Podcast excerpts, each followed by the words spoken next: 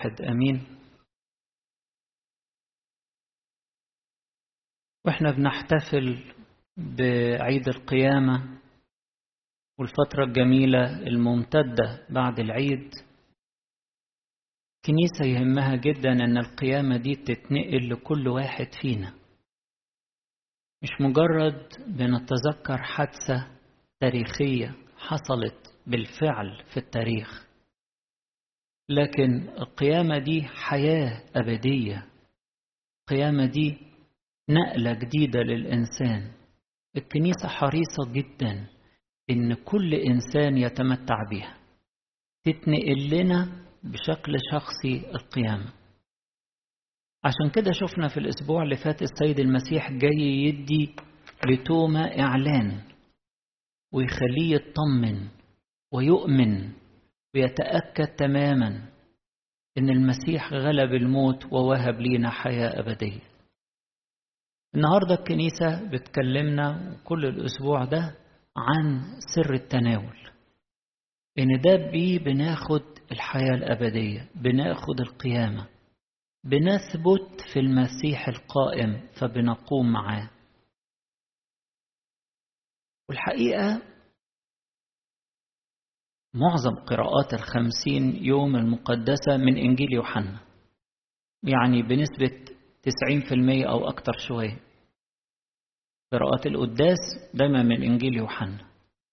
لأن إنجيل يوحنا أكتر إنجيل مشبع بكلمة الحياة الأبدية. الحياة الأبدية. بيدعونا للحياة الأبدية. بقية الأناجيل الثلاثة تتكلم عن الملكوت. لكن القديس يوحنا يفسر إيه هو الملكوت؟ الملكوت هو الحياة الأبدية. فالحديث كله عن الحياة الأبدية. طيب إيه هي الحياة الأبدية؟ ساعات إحنا هنفتكر إن الحياة الأبدية دي مجرد إن إحنا هنكمل. يعني زي ما إحنا عايشين على الأرض دلوقتي هنموت ونقوم نكمل بقية حياتنا. لا الحياة الأبدية مختلفة في نوعيتها عن الحياة الأرضية مختلفة في النوع. يعني وإحنا عايشين الحياة الأرضية دي الحياة الأرضية دي هتنتهي بالموت وتروح في التراب. بس بناخد الحياة الأبدية فينا. دي بقى ما يغلبهاش الموت. الموت نهاية الحياة الأرضية. يموت الإنسان زي ما البذرة بتقع في الأرض وتموت. صحيح هتتحول إلى وضع جديد إلى ثمر إلى شجرة كبيرة؟ هتتحول لحاجة تانية بس نهايتها الموت لازم. لكن الحياة الأبدية صنف مختلف من الحياة نوع مختلف. حياة أبدية حياة لا يغلبها الموت وهي دي اللي المسيح جاي يديها لنا. المسيح مش جاي يخلينا عمرنا طويل على الأرض ولا بعد ما نموت نقوم نعيش بنفس الطريقة. لا لا.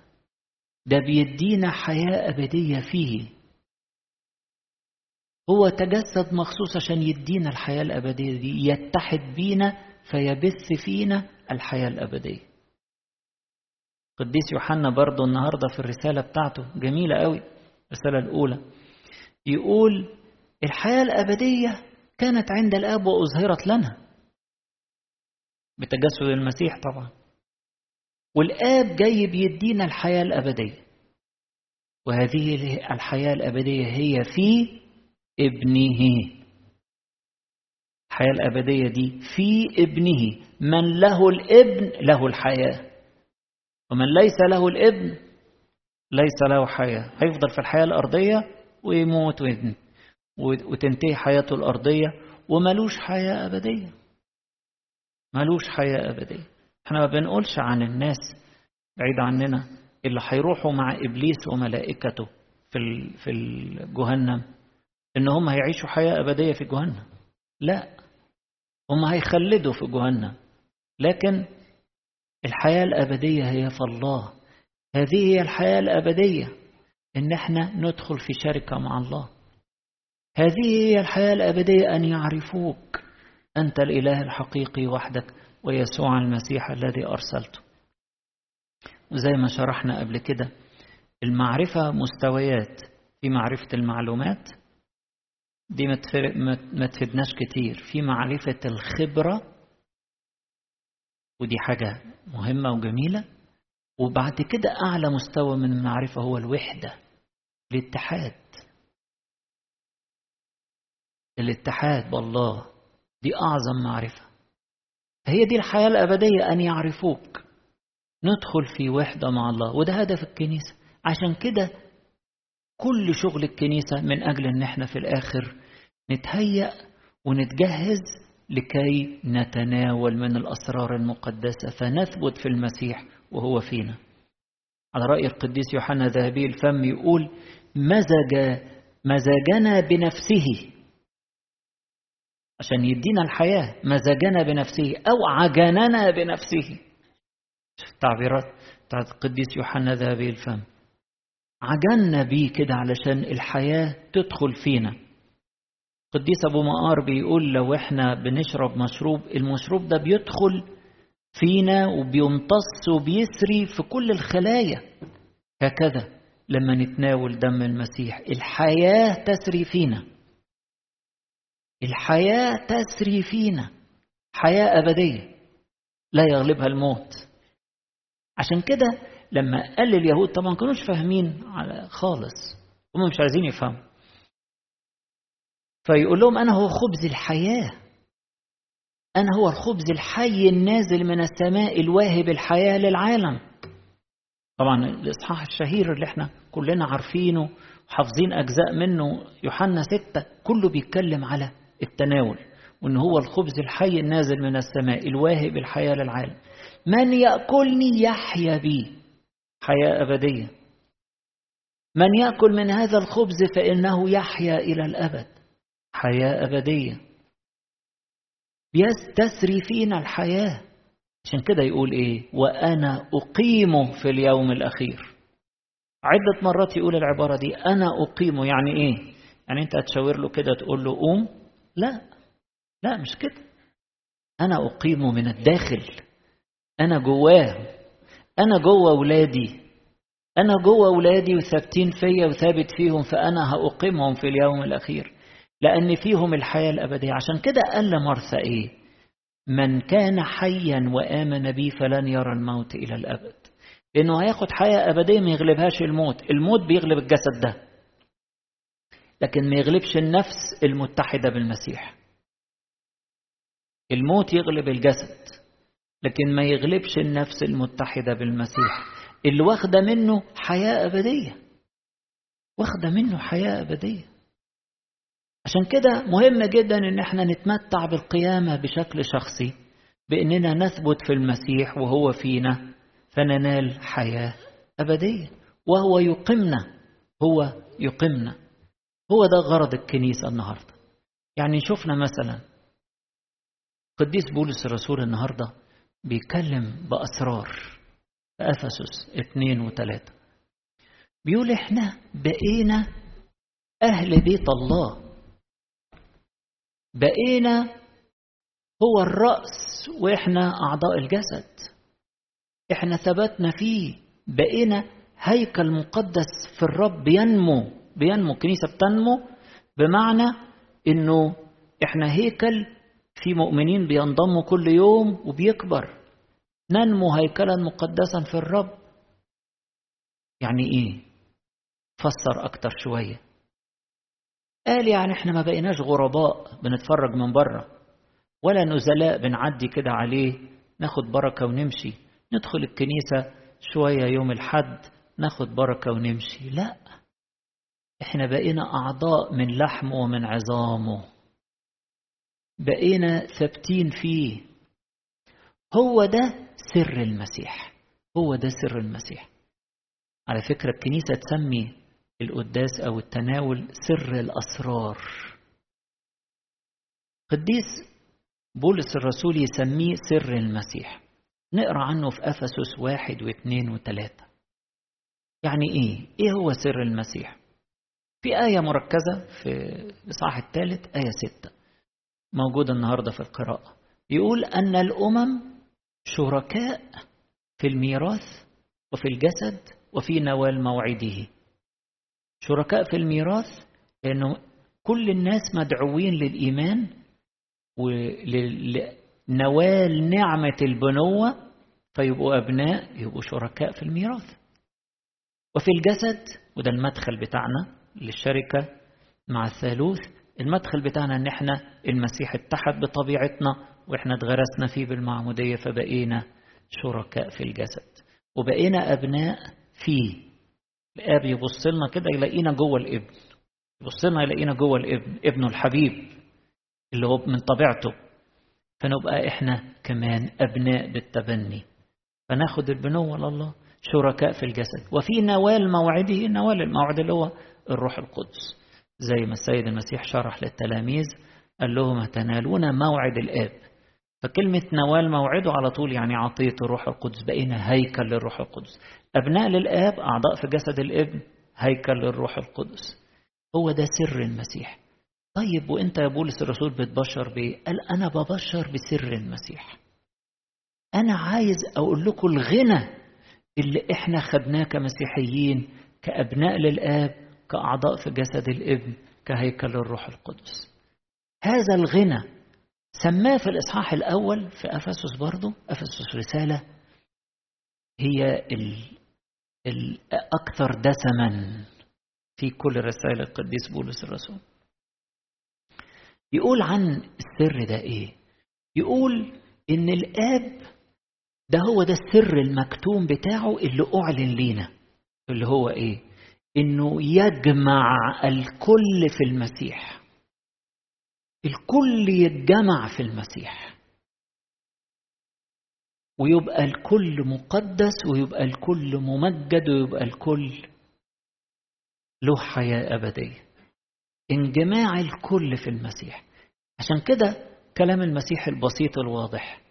إن من له الإبن له الحياة ومن ليس له الإبن فليس له حياة. دي في يوحنا ثلاثة. إنه هو اللي فيه يتجمع الكل ويتمجد الكل. وبه نصير أبناء الآب وبه نصير هيكل للروح القدس.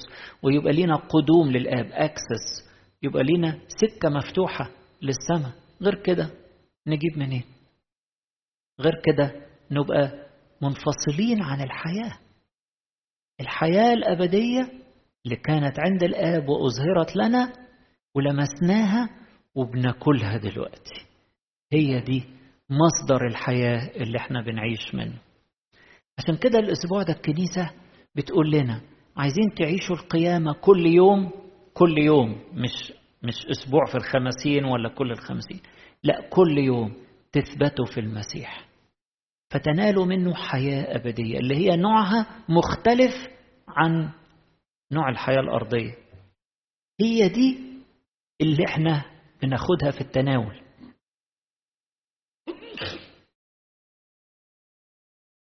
وهي دي اللي بناخدها لما بنتغذى بكلمة ربنا. ساعات كده واحد وهو بيقرأ الإنجيل كده يفرح يحس كده نسمات الحياة الأبدية. بتسري في ذهنه وفي قلبه فيبقى فرحان. أيوه هي دي الحياة الأبدية. نوعية مختلفة غير الحياة الأرضية. الحياة الأرضية إحنا يعني الواحد بقى بيحاول يحافظ على صحته وياكل أكل صحي ويعمل رياضة ولا يتابع أموره الطبية. دي الحياة الأرضية. والجسد ده نقعد نحاول يعني بقدر الإمكان نعمله صيانة علشان يساعدنا ويخدمنا لحد لما يجي له وقت وخلاص يتكسر وينتهي. لكن الحياة الأبدية حاجة تانية. دي بناخدها من المسيح شخصيا لما بنثبت فيه وهو فينا. بناخدها من المسيح شخصيا لما بنشبع بكلامه المحي. لما بنسمع كلمته لما بنقرأ ونتغذى بكلامه المحي. دي حياة أبدية. حياة مختلفة عن الحياة اللي في العالم. عشان كده ربنا قال لهم في العهد القديم وكررها السيد المسيح في العهد الجديد ليس بالخبز وحده يحيا الإيه؟ الإنسان. ده الجسد بس اللي بيحيا بالخبز. لكن الإنسان بيحيا بكل كلمة تخرج من فم الله. لأن كلامه حياة أبدية. حياة أبدية. نوع مختلف من الحياة بنتغذى بيه. لا يتعارض مع الحياة الأرضية لكن متفوق جدا عنها نوع مختلف ومتفوق. الحياة الأرضية دي حتى لو الإنسان هياخد أدوية وهيتابع وهيزود عمره شوية يعني وبعدين مصير الجسدين يروح للتراب. لكن الحياة الأبدية دي لا يغلبها الموت. حياة أبدية في المسيح. هي دي الموهوبة لينا. ما نخافش. اللي فيه الحياة الأبدية ما بيخافش. بكرة عيد ماري جرجس شاب. بيواجه الموت. ما بيخافش. إزاي يعني بيخافش؟ إزاي ما بيخافش؟ وفي حد ما بيخافش من الموت؟ ما يبقاش طبيعي ده. لا أصل هو في نوع آخر من الحياة. نوع متفوق جدا من الحياة ما بيهموش الموت. ودي قالها القديس أثناسيوس في كتاب تجسد الكلمة. بيقول يعني إحنا خدنا حياة الموت ما يغلبهاش عشان كده بنستهين بالموت. بنستهين بالموت.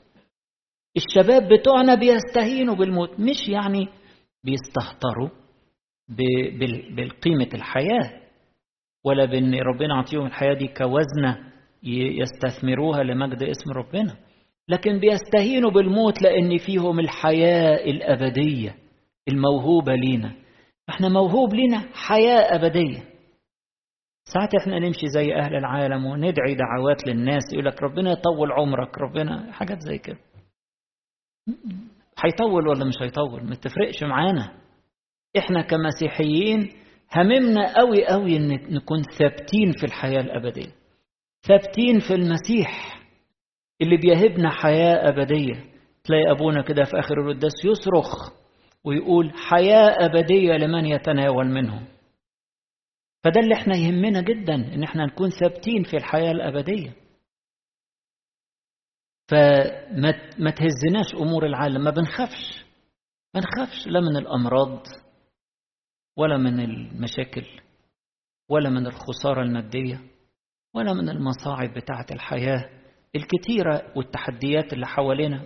ما يهمناش ما نخافش لأن إحنا فينا الحياة الأبدية.